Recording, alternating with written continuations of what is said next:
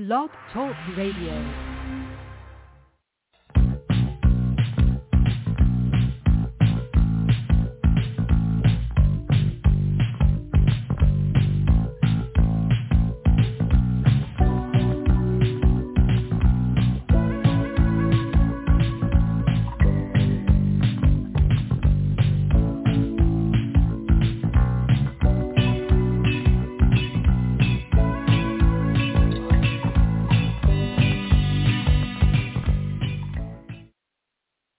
Welcome, ladies and gentlemen, to the Donelson Files here on the Batchelor News Radio Network. Uh, just uh, so, some announcements. Uh, stay tuned. In the next couple of weeks, there'll be some uh, changes dealing with the Donelson Files and how we're going to be broadcasting uh, to make the show even better. So stay tuned for two weeks. And this particular segment is brought to you by the upcoming book, America at the Abyss, Will America Survive, by yours truly, Tom Donelson which I detail the trends of the past four years and the trends going into the future. Will and it'll be published by Liberty Hill Press, uh, which is associated with Salem Media, but also on Amazon and on uh, Barnes and Noble. And we'll give you more details how to pre-order this book because you'll want to put it on your shelf. Um, actually, not just on your shelf. You, you read the book first, then you put it on your shelf. And so we do, hopefully, uh, we're expecting Coco Konski to call in. Uh, not sure whether, you know, where she's at. I know she was at a dental appointment two hours ago. I have no idea how long it takes in LA to uh, get your teeth clean or whatever, but we'll see. Uh, hopefully she can make it on for a few minutes. Uh, we have Lauren Bice on the air. Miss Bice is the is one of those people who's got so many resumes it reads like Moby Dick. Uh, so, you know, so if I got your entire resume, we'll be sitting here for the entire first segment. So what I'll do, Lauren, I'm going to allow you to talk very briefly about your latest projects and what you got up to, what you're up to.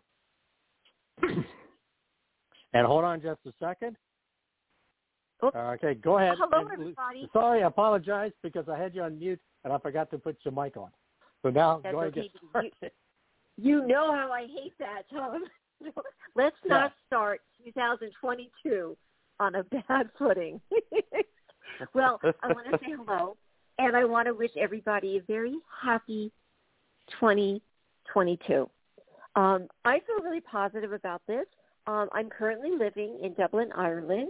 I'm an American citizen. I've been here because I've completed my graduate studies at um, Trinity College, and um, of course I was kind of stuck here in a way after I, I finished my studies um, because of um, COVID, um, and um, I've completed um, a, a re- recently I've completed a feature-length screenplay, which I'm very proud of. And um, in the next two months, I shall be moving to um, Scotland.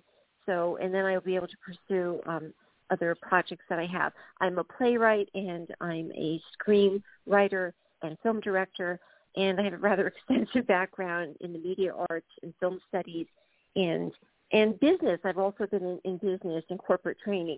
However, for today, I'm very happy to be with you and to um, share some insights about how we felt about a little bit about last year, but how we feel about what's coming in the future for this year. I feel very hopeful about it.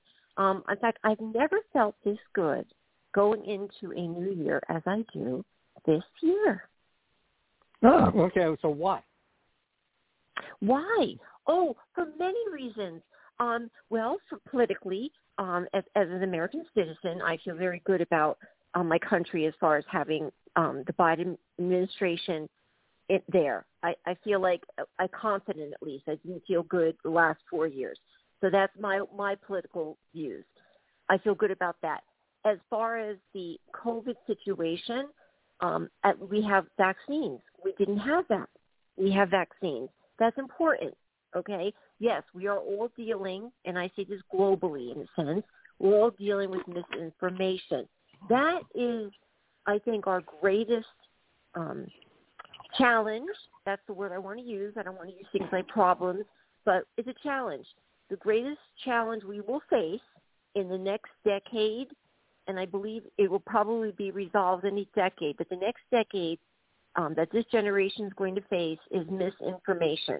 It has been so, um, our foundation has been broken down. Never before in our history, and I think Tom, you could attest to this, has yeah. um, the, the public globally ever not trusted the information they received. So many conspiracy theories, so many people not looking for different answers to what they hear, just accepting what they hear. Um, you know, without any sort of critical thinking. That's a real that's a real challenge to face. However, I believe that can be overcome in time. That takes time because it took time to break it down. So that's my hope as far as that's concerned. But my greatest hope, my greatest hope is I believe that as history has taught us, throughout history, whenever there has been a, um, a like a global challenge, like let's say like the plague that has struck many times, okay, such as the well, afterwards, societies have awakened into great innovation. They really have. Looking at once again the Enlightenment, suddenly there's this this this explosion of ideas, explosion of of of new inventions, new ways to do things. Really, because people have to do it. Now, some people, let's let's be honest, because we know how human nature is. Some people will not do anything. They will stagnate and they will exist in a state of inertia and do nothing. They will fall and, and they they will be frozen almost by their fears because they can't return to what was. However, some people will say, I can't exist the way things are now. We have to do things a different way. And they, and that's where innovation lies, in finding a way to make something from what's not working. And that's the best part of human nature. And I believe that's where we're at right now. Yes. Right. Well, I'm going to put it this way. I am less so for all the reasons you mentioned, namely Joe Biden is president of the United States. you got inflation. You got a foreign policy debacles about to ready to happen in Ukraine and in the Pacific. You have basically uh, energy prices skyrocketing because of the policies enacted. So, and you have an administration that, my view, is really paralyzed by a radicalism that they, you know, I guess I'll put it this way: if you, you know, everything that people stated about the progressive movement is actually proven to be true. We've had the grand, I, I like to say, we have had grand experiments in so many ways. You know, whether it's crime, how you know the you know how best to deal with a pandemic, and the economic side of the equation, an economic experiment. We're looking at a monetary experiment a monetary, monetary, modern monetary theory in which there is no limit to what the Feds and the, the various national banks can publish, you know, before you actually have inflation or not inflation, as they would try to say.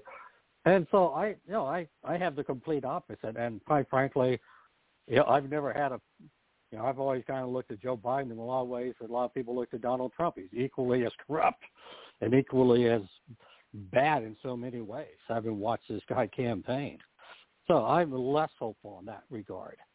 Uh, but I do, and I do. Can you look sure, that, what is what one thing that that Biden is corrupt about? You can't throw out a statement without showing okay, a criminality. Well, let's just, okay. Let me let me uh, what's let me give you. know, let me give you. I, I can give you two or three. I can give you an example, several examples, and if you there have been several books and or even before 2019, if you read a lot of media side before they kind of censored it, you know, you look at know how no, he influenced know, how his no no no no no no. I, I okay you want proof? Well, let me put it this way. Just take the look of the Ukraine and Burisma. Uh, just as an example. We have on tape we have literally on tape Joe Biden bragging about getting a prosecutor fired because he was quote unquote a corrupt, only to find out that this quote unquote corrupt prosecutor was investigating Burisma, which happens to be the same company that his son was making hundreds of thousands of dollars. His son yeah, is that, a private citizen. Yeah, he's a private citizen, but let's be honest here. the State Department knew what was going on. He went and got a prosecutor fired who was investigating the company that his son was making hundreds of thousands of dollars. Now, if you can sit back and say to me, when the was vice president, no, when you say when a vice president basically gets somebody fired from what even the State Department doomed as a as a corrupt company in which his son is making hundred thousands of dollars. If this was Trump, we'd be talking impeachment. Okay. And Right, I mean that. I mean that's. I mean that's those are the facts, and he's bragged about. I mean that's these are No, facts. first of all, That's just an example. you just said Yeah. you just gave an inaccurate statement, and I have to tell you that you just gave an Okay. inaccurate statement. Biden did not fire him. Biden was there on behalf of the President of the United States. Biden did not make that call. So you need to Well, be on a second. accurate I information. I, I'm going to get. Actually, you're totally wrong, and I'm going to explain after this message. No, you're Uh, wrong. here in the Donelson fi- uh, here in the Donelson files. A boy born in Joplin, Missouri was fascinated by anything with wheels and a motor. The odds of him going on to fascinate millions with his talent? 1 in 260,000. The odds of this born racer having 157 career top 10 finishes in NASCAR? 1 in 125 billion. But every driver seeks the pinnacle of their achievements. The odds of him winning both the Daytona 500 and the Brickyard 400 in the same year? 1 in 195 million. The odds of a child being diagnosed with autism? 1 in 88. I'm NASCAR driver Jamie McMurray, and my niece has autism. Learn more at autismspeaks.org slash signs.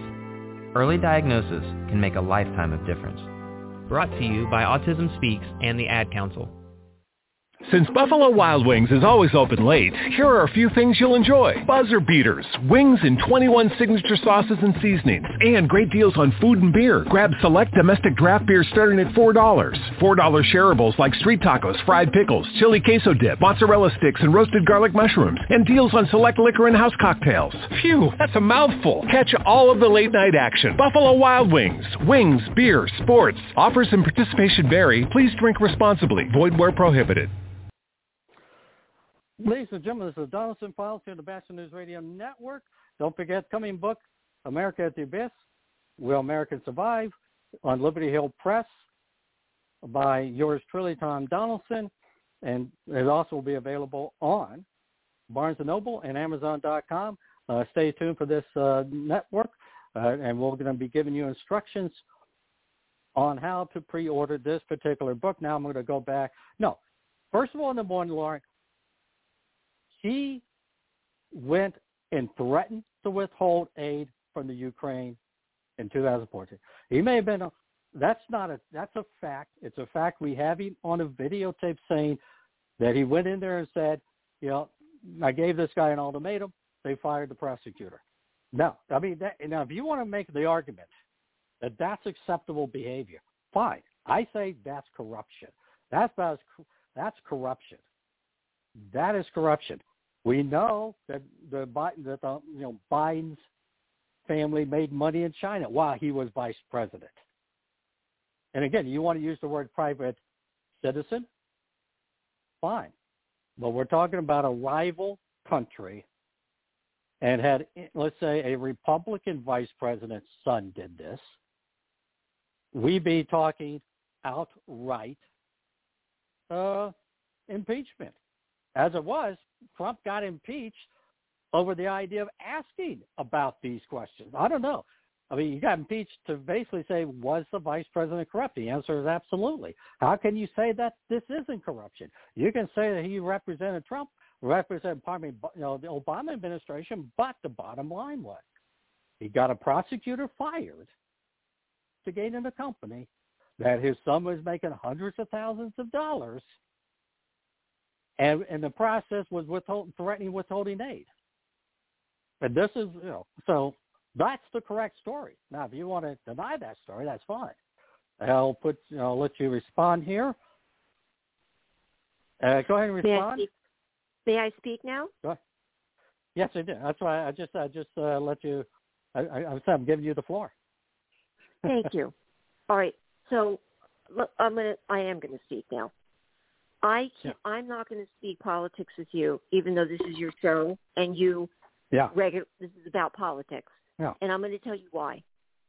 Because up until now, I've always debated politics with you, and you know that for the yeah. past since 2018, right. haven't I? okay. Well, okay. We'll move on. Now, the second point I'm going to make. No. No. Uh, is, I'm not finished. No. No. No. No. No. no I'm going to move on. I'm moving on to another subject. No. I want because, to explain one. Please, please give me oh, the oh, oh courtesy. Oh, okay. As I thought you, I, I, I thought, okay, please give ahead. me the courtesy as your guest of letting me finish my statement, and then we can move on. Oh, please. Oh, oh, I thought I thought what you I'd were like finished. to say, That's a very I, simple statement. I would just like Sure. to say that I no longer feel comfortable debating politics with you because I feel that at this point, by me debating you with politics, I am complicit in allowing you to speak so right wing that I'm allowing this conversation to go on. And I'm not going to be privy to this type of rhetoric anymore. So we're done with the politics. I'll only be here for any other discussion. Right. Now you may change the subject. Okay. Well, it's uh, okay. Well, it's up to you. Because, I mean, I said because I'm current because you know you made a point and I made the counterpoint that I can support. Uh, now let's go back to a point you made about misinformation in the media. Let me ask you this question, because I, I can say, first of all, I I can say right now, I'll give you an example. You know, throughout the coronavirus, you know, you, I can literally get you scientific papers after scientific. We can have the scientific debate. But here's the question I throw back: the censoring. Who does the fact checking dealing with misinformation? Because I can tell you right now, you know, I've seen stories. Let's say a year ago, we would have said Facebook would not have allowed, the social media would not allow, the, the press would not allow, and now a year later, those issues are now being discussed as reasonable. One of those, for example, is the origin of the coronavirus. Did it or did it not possibly come from a laboratory accident? If I said this in May last year, I would have been censored. Today, you got reasonable doubt that indeed that happened. And Mm-hmm. so by one side, it's considered misinformation. Today, it's considered a reasonable alternative to what happened. So who Mhm. determines these fact checks? That's yet to be determined. These actions have to be determined. This is something that's Yeah. going to have to be determined Yeah. on an ongoing basis by not by one Yeah. or two or three or four or five. It's going to have to be done on a global scale. Period. Well, I was Done. yeah. Well, see, this is my problem because I, you know, I because I have this question because I dealt with fact checkers, and I can tell I've dealt with the, you know fact checkers in the past, and I can tell you, you know, the one fact checker, for example, I did was in Wisconsin, and literally the guy was just a newspaper. He was just a reporter that, hey, this is his beat. Guess what, dude? You're doing this. You're the fact checker, and he got the. Not only did he get the story wrong. But he made a point when I said to him, I said, wait a minute, that's not what was written. That's not what I wrote. That's not what it was written in the script. His answer to me was, I don't care. It's irrelevant what you wrote. But that's Yeah. well, see that. And, and, listen, and- that's just basic. That is basic. That's basic stats. Like when you go to university and you take four years of stats, like we all did. We all Yeah. learn that. Okay, you have to go to numerous sources. Okay, and it's going to take Yeah. time. And you know that's why people. Yeah. That's why people shouldn't be watching just one news station like Fox. yeah. They should be watching many different stations and getting their news sources from from different media companies and and understanding how this works. But people don't do that, do they? Yeah. Well, I did. No, I mean, but here's you know, I, there are a lot of people don't, but um, that's the point that I'm going to make here because you know, you who's the fact checkers? Because I can learn tell you an example would be when Facebook, as an example, Facebook, one of the fact checkers Facebook used on the origin of the coronavirus was a guy named Peter Daszak, who was Echo Alliance. Well, Peter Daszak happened to be a guy working with the Wuhan laboratory, had a relationship with the Wuhan laboratory. Money was going through him to the Wuhan laboratory for selective research, including including gain of function research. He had a interest already, and he was the guy. He was the go-to guy, and that's the problem that I have is when I see quote unquote fact checkers. I want to know who's the go-to guy. What people are you looking at? You know, one of the aspects, one of the things I noticed about PolitiFact is a good example, is even you know I've always noticed that ninety percent of their sources tend to be left wing or left of center sources. You know, they don't sit back and say, okay, here's the Heritage, here's the Brookings Institute sources, and make you decide. They basically use May I ask one a side of question? it. Sure. And I really want you to consider this. In the last Yeah. four minutes, you keep mentioning Wuhan, Wuhan, the original, you know, the original source of Yeah. the coronavirus, which is a very valid point. Very valid point. Really, it is. But do you Yeah. realize the subtext of what you're saying? What is the subtext of what you're saying, Tom? Well, I tell you the subtext. Of what I'm saying, if indeed it is true that the Chi- that this indeed was a laboratory accident, for example, the Chinese are more are are responsible for unleashing a virus that killed millions of people and paralyzed an economy. That's, yes, that you know, is- that's and- excuse me. That, but that's not and- my question. That I'm Yeah, saying, well- do you realize what the effects of what you are saying to a large demographic of the world that had nothing to do with that laboratory in China? If what you're saying is true, realize? Well, let me put this. I mean, you're if you're, I mean, if I mean, if the argument you're about to make is, is this leading to demonstration, discrimination against Asian Americans? Absolutely. Is uh, that's a nonsensical argument. I, I'm sorry. It's just, I mean, that to me is a nonsense in, in this respect. It's like, for example, you know, when we looked at, okay, a few months ago, we were looking at your part. no, no, we were looking at one of the things we were looking at uh, increased murder rates and increased hate crimes against Asian Americans. And here's the you know, and the the implication was this was some it was due to Wuhan virus being blamed for that. This was uh, ex, you know this was you know uh, Wuhan virus. This was discrimination. This was all about that. Only to find out you know, you got, I looked at the data. I had other people like you know, like uh, Wilfred Reilly look at the data, and what we found was, yeah, there was an increase of violence in, you know, crimes against Asian Americans, especially if you lived in major cities or major urban centers, which most of them do. And 70% of that crime came from people of color. You were more likely to be, you know, a violence attack from a black person than a white person in many of these communities, and those what the data was saying.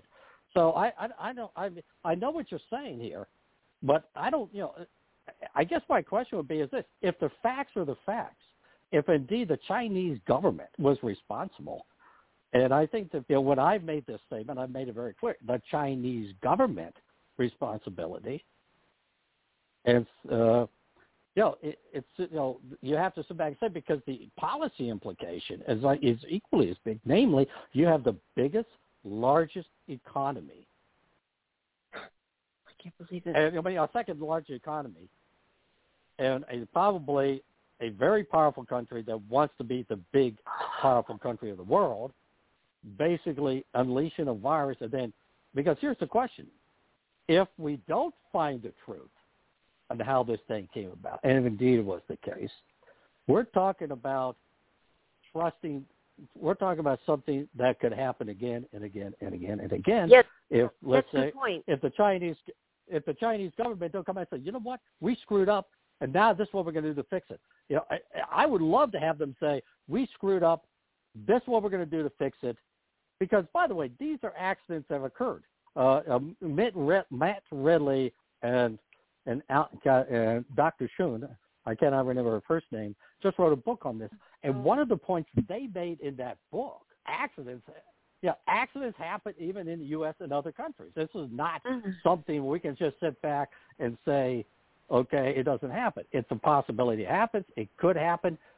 And if it did happen, we need to know that. So you must future, really be a proponent of the January 6th committee then to make sure that the right wing never, ever breaks down our democratic process again. You must really be a proponent for the for the January 6th committee so that never again will anybody try to stop our elections, right? So uh, you're you're for well, that. Let me put it this way. I'm for let's just say I tell you what I'm for finding out the truth everywhere along the line, including the truth of the coup.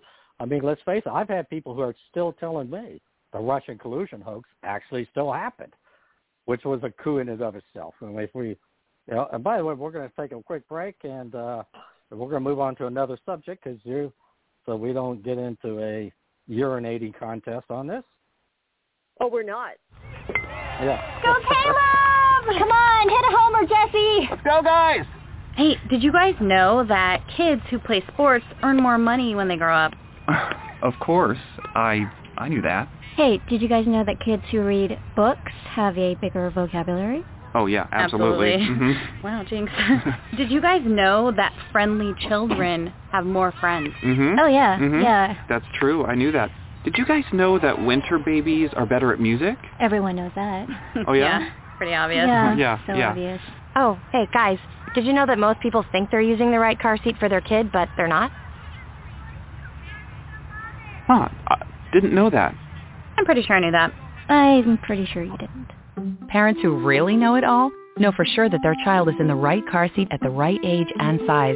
Visit safercar.gov slash the right seat to make sure your child is protected. Brought to you by the National Highway Traffic Safety Administration and the Ad Council. Napa Know How. Napa guy knows not to judge a man by his car's multicolored paint job or absence of modern gadgetry. Who cares if it's technically old enough to vote and the windows are powered by the strength of your left arm? Your monthly payment is zero, and it'll stay that way. Because with over 500,000 parts and a little Napa know-how, you can keep anything on the road. She may not be pretty, but she's all yours. That's Napa know-how. Napa Know How.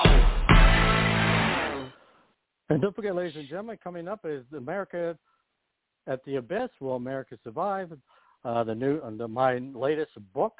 It talks about the trends that I follow up with the last four years from my last book, The Rise of National Populism and Democratic Socialism, and also uh, what could happen in the future on, on the political side of the equation. So this is it was be brought to you by Liberty Hill Press and don't and also Amazon and uh, BarnesandNoble.com.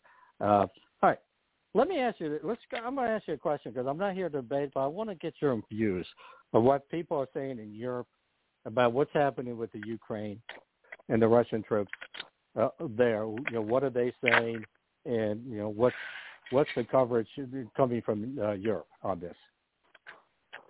Well, I would prefer us not talking about politics. Well, I'm not talking about. I'm just talking. I just want your view. I don't want to debate. You. I just want what are they saying? With, or I'll tell you what they're saying. They're, they support the Ukraine. The people Okay. here in Europe support the Ukraine. The people have absolutely no respect for the Russians.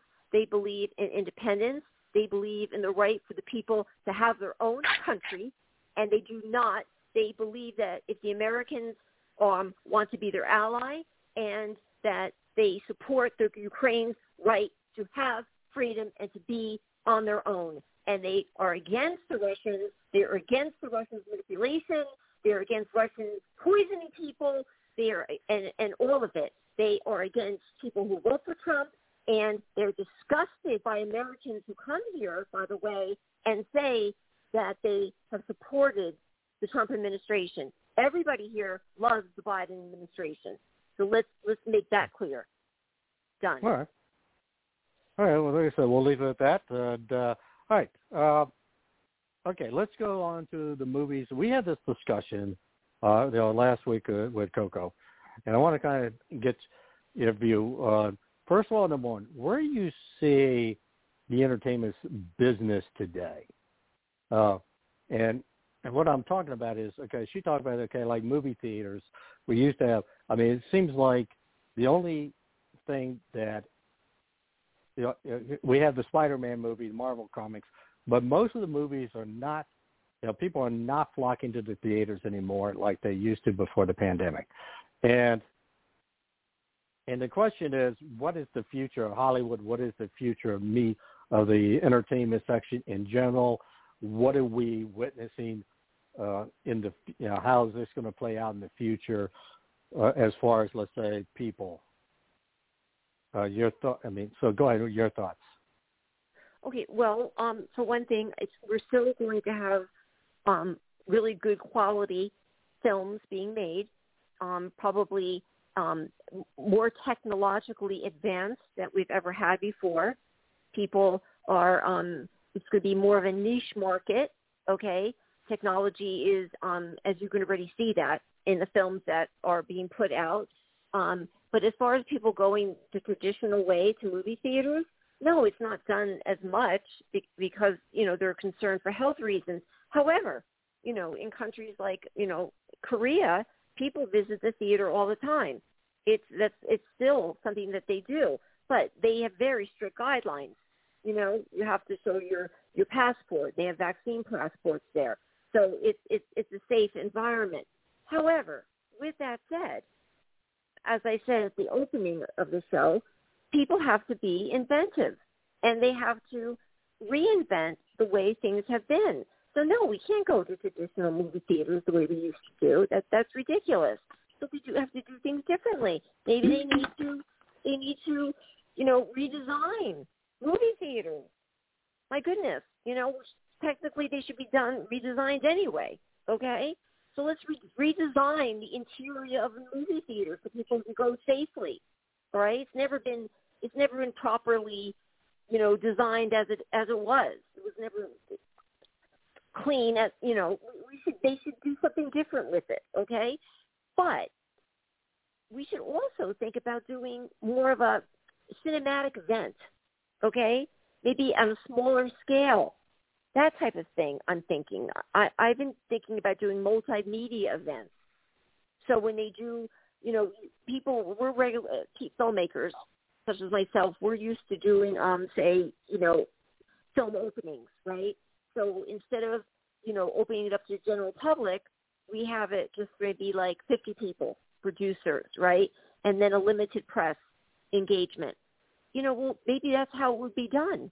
It wouldn't be done you know, where it says like, you know, world premiere, and then we open, say, 300 movie theaters. No, it would be sporadically done because primarily all film is going to be streamed.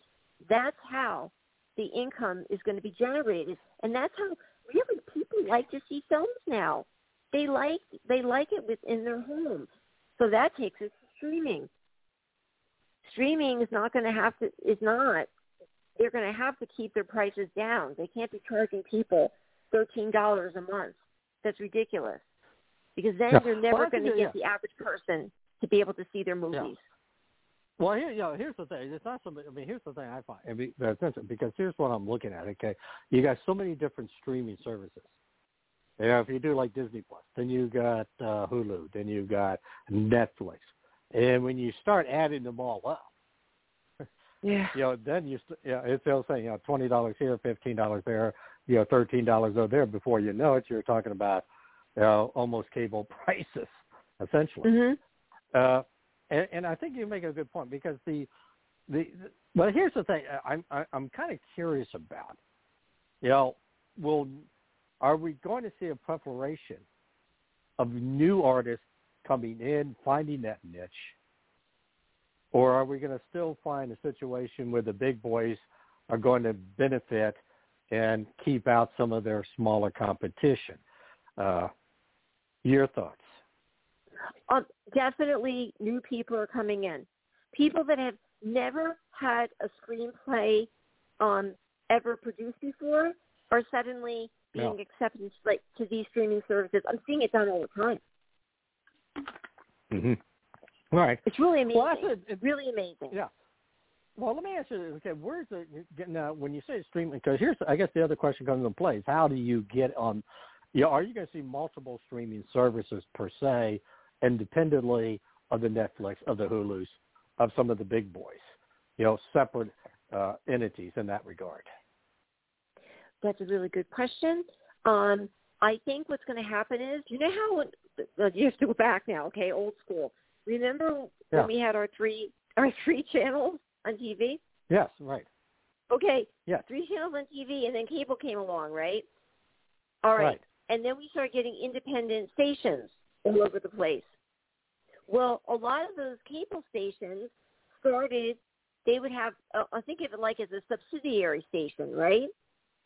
Yeah. So a lot mm-hmm. of stations like Netflix and Amazon and Apple and so forth and so on, they technically can apply for like imagine like a little cable station from their streaming service. Now, because that's I I believe this is what I believe is going to eventually happen. And once they start to do that, that's going to open up um, a, a huge pathway uh, for additional ways that people could um, start to view things and, and opportunities for people. Does mm-hmm. that make sense?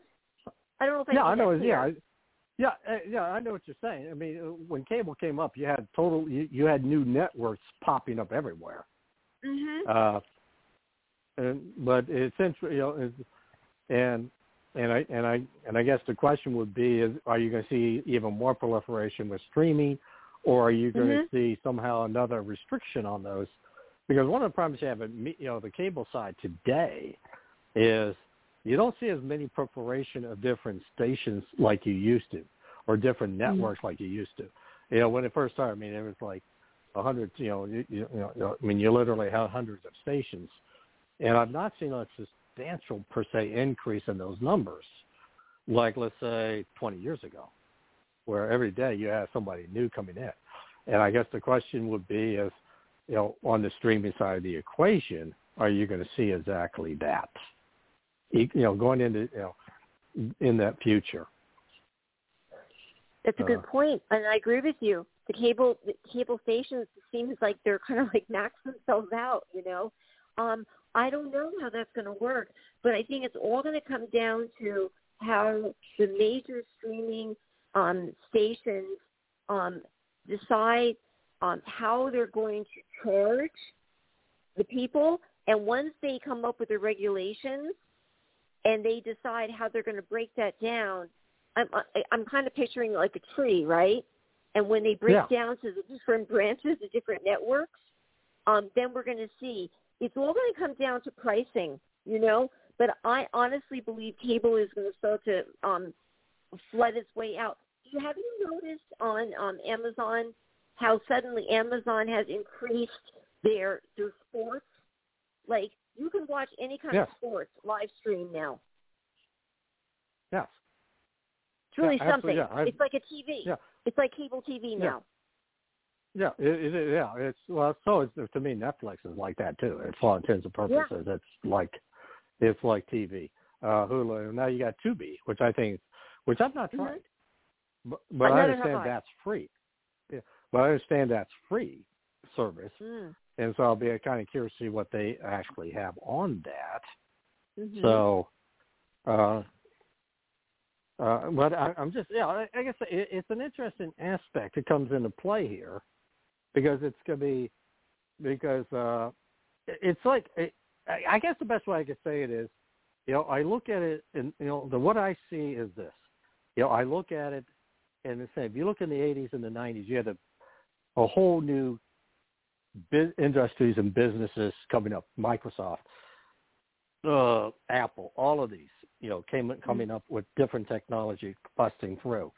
And today, I look at okay, for example, you know, I look at Apple in the same way I would look at GM 30 years ago. You know, it's you, you got the second, third generation business models, and and basically, to me, the iPhone 13 is like, okay, that's nice.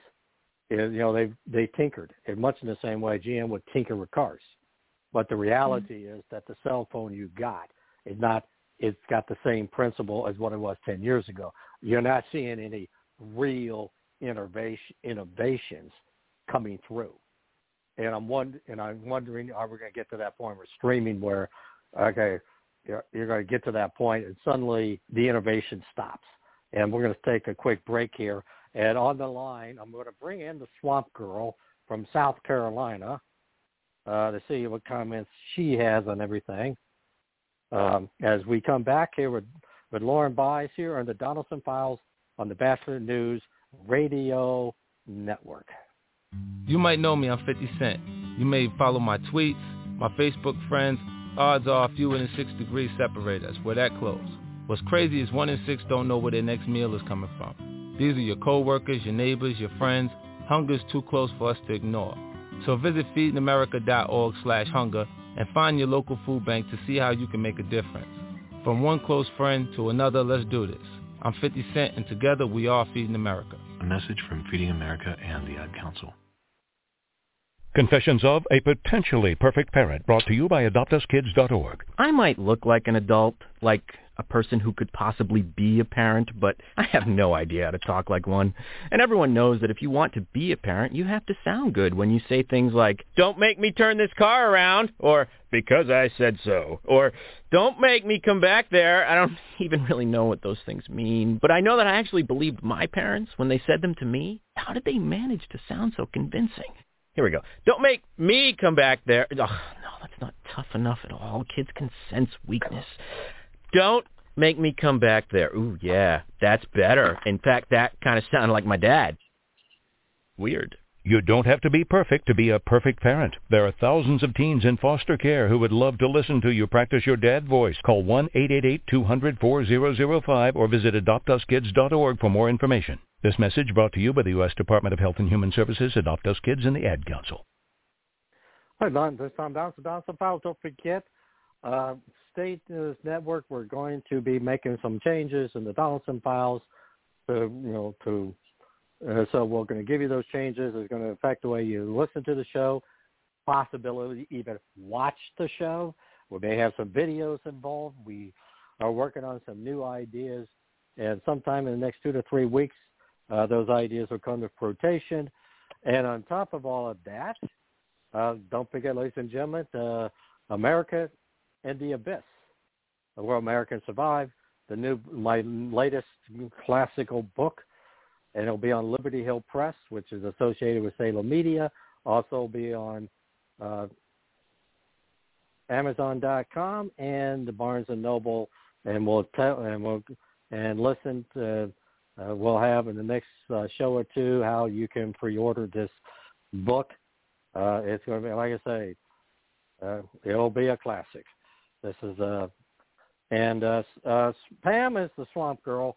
Uh, Pam, let me introduce you to Lauren By. She's yeah, she is out of Dublin, Ireland, American citizen Yep. living in Dublin, soon to be in Scotland. Wants to eventually get dual citizenship. She's in the um, the uh, entertainment business, everything but screenwriting Yeah. to teaching to everything else. And she's the official liberal on our show. And uh and the Oh, Swamp really? Girl is kind of our yeah, and the Swamp Girl is kind of our independent person because you're not registered. I am. You're not uh, yeah. Oh no, not- no, no. I'm not. I, I, I, Yeah, I, not- I, you know, some people have accused me of playing both sides, but I play what I call the common sense side on a lot of things. I mean, I was listening to y'all's conversation tonight, um, and Yeah. uh, Lauren, I, I, I respect what you're saying, Tom. You know, me and you've gone at it, but I respect what you're saying too. But I'm, I'm listening to a different viewpoint, I believe, um, in that you know to me it was unfair to say that everybody hates the Russians and the Russians, you know, are the bane of this existence and then Tom you're saying the Wuhan people are the you know, or China is the problem and I think it's just a few players on both sides. I think the regular common folk, you know, I don't have any problem with the regular common folk. I think they're just like us. You know, I'm not part of any insurrection or anything. And, you know, I, I ain't got time to storm no capitals or anything like that or get involved in that stuff. My life is, is a little bit too busy.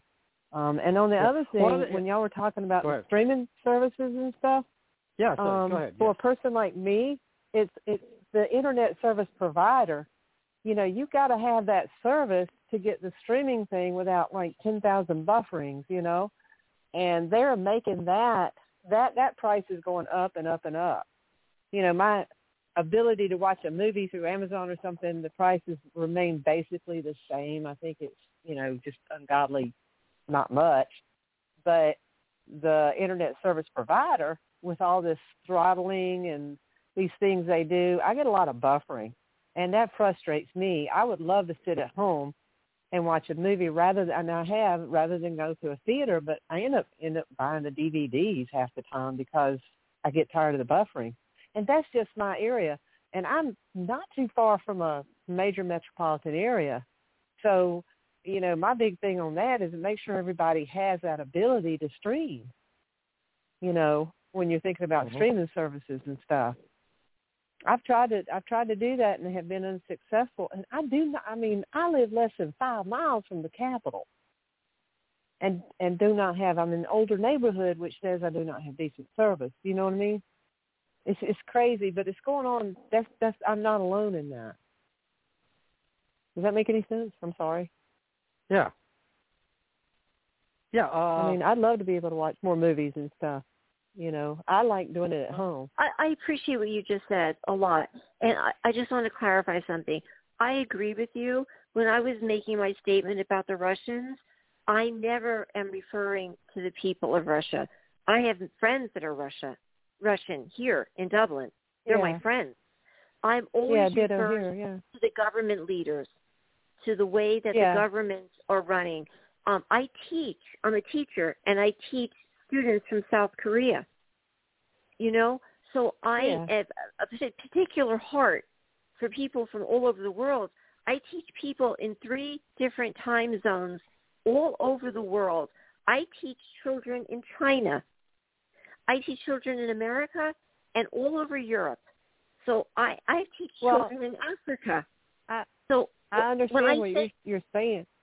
yeah, but it's I and I also believe that everybody, every human being has the right to have a peaceful home, have a peaceful existence, go to bed at night and not be afraid, and not think they're going to have fear. They're not going to. They're not going to have food. You know, you talk about how, you know how watch something without buffering. You know, you have a right to have internet connection that is is going to give you the connection you need to watch a movie, you know, without being frustrated. You know, that's well, one Tom, of the things. Tom can tell you. Yeah, Tom Sorry. can tell you. I love Right. football. I love American football. I love it. I love it like anything. Me too. I I couldn't afford ESPN, and I can't afford ESPN Plus or ESPN right now. I can't afford it. And when Mhm. I did have it, it kept buffering. I couldn't watch the live streams, you know. So I got rid of it.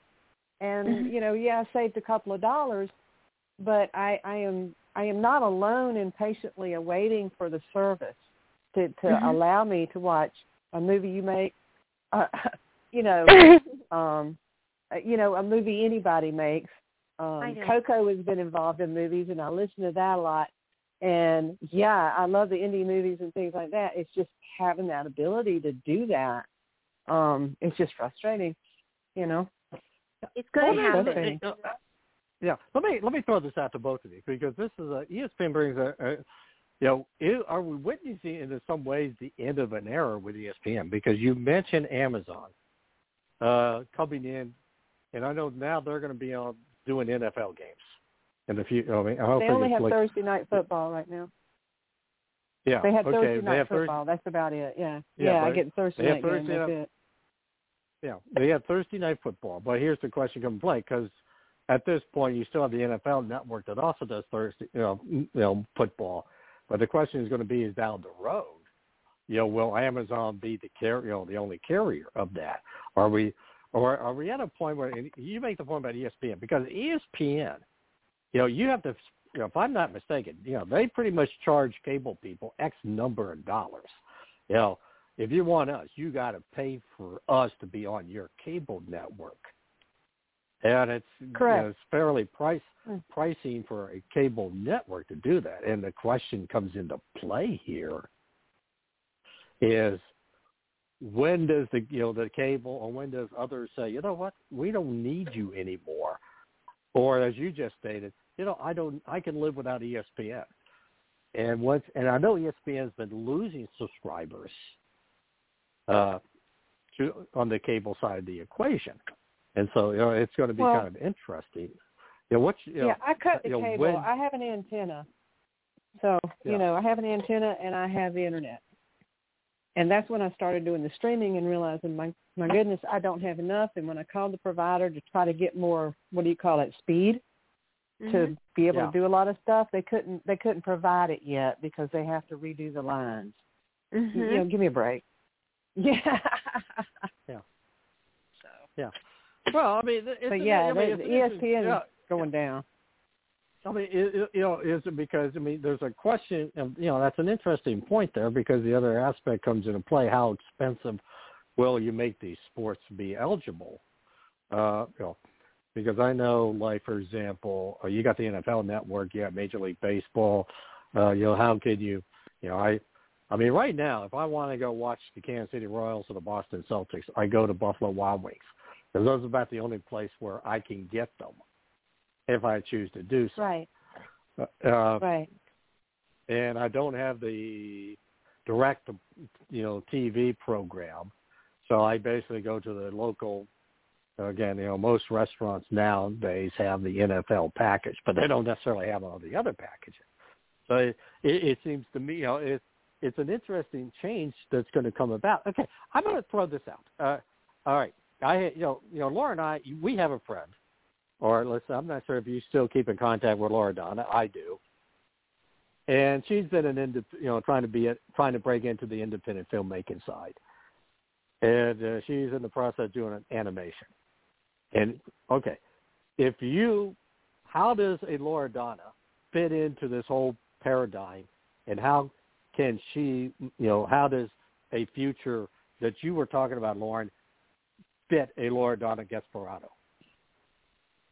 Well, I'm surprised she doesn't know this, but you know, it's all filmmakers understand how to to get into get their film out. For one thing, she has to go to a production company. I spoke to her about this before. You know, she Yeah. has to go to a producer. If she's not going to produce it herself, she has to go to a production company, and she has to get a producer. And then the producer is the one that ar- arranges financing and arranges the deal to get it to a production company. And a production company is basically a television studio, a um, a streaming service, and they're like like Amazon or Netflix or ABC or NBC, you know, or Hallmark or some cable station. That's what she has to do. Or to somebody, or a private person, or somebody who's extremely wealthy and says, "Let me take, I'll take your film, and I will, you know, I will put it somewhere." You know, but that's Yeah. what. She has Well, to look, uh, producer. okay, okay, well, look, yeah, okay, okay. You go to the producer. How do Yeah. okay? Because here's the thing. I mean, here's I guess the question would be is this: you get the producer, you get that person to sell the pro, to sell the film, or get Right. that film out. Uh, the question I'm going to throw back to you is: you, let's just say you have hundreds of these individuals who will work with, let's say, that producer or that person. You know, you know what is the, you know would that person have the ability with the future of streaming to find that niche? To say you know what? This person i've got this film. I can find this niche. Can we you know and find that niche so they can make money maybe that's the way i'll put it is there going to be a room for that independent producer to find these you know people and then get them available, you know, get them on the services or get move them forward. Is that going to be where this, you know, where somebody, you know, where you know we're going to see this independent film side of the equation work out? Yes. You Listen, this is, it's not so difficult. I'm going to make this very clear. It's if you have a good film, if you have a good script, and you know how to pitch it well, and it's good, and you take it to a producer, and they read it, and they know it's good, you're going to get it made.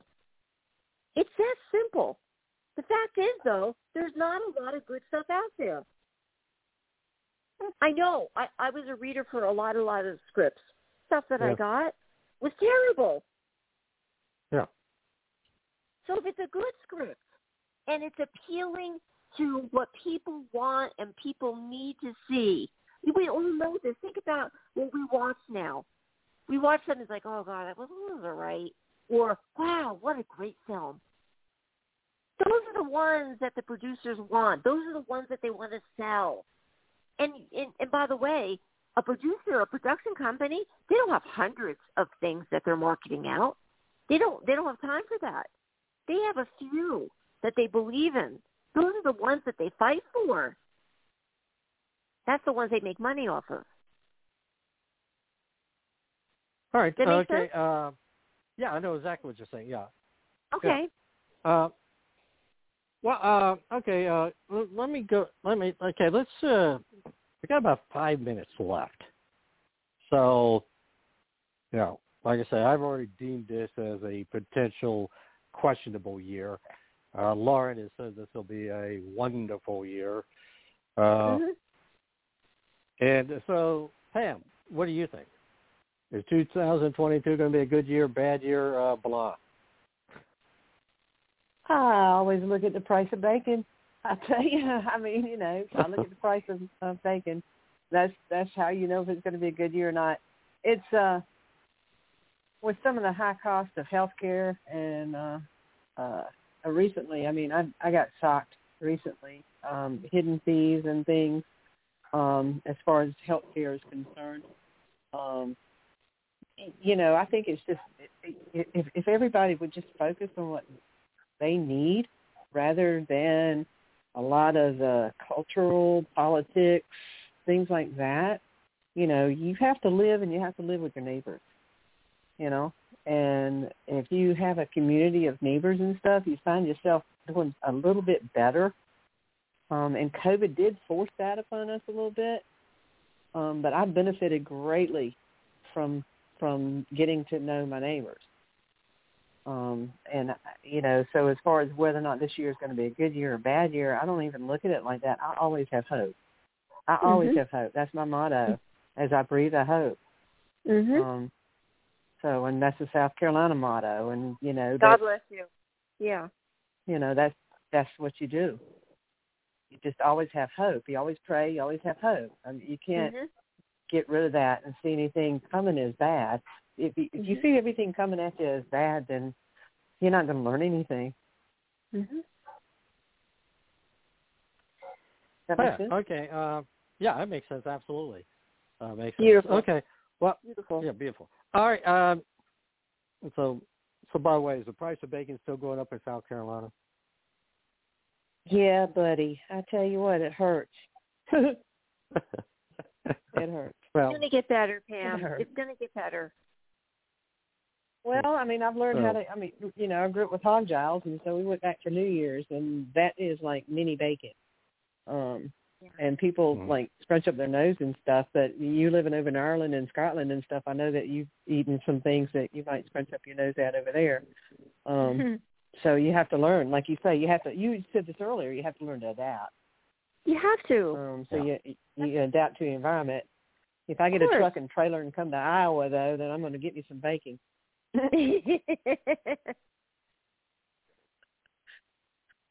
Yeah.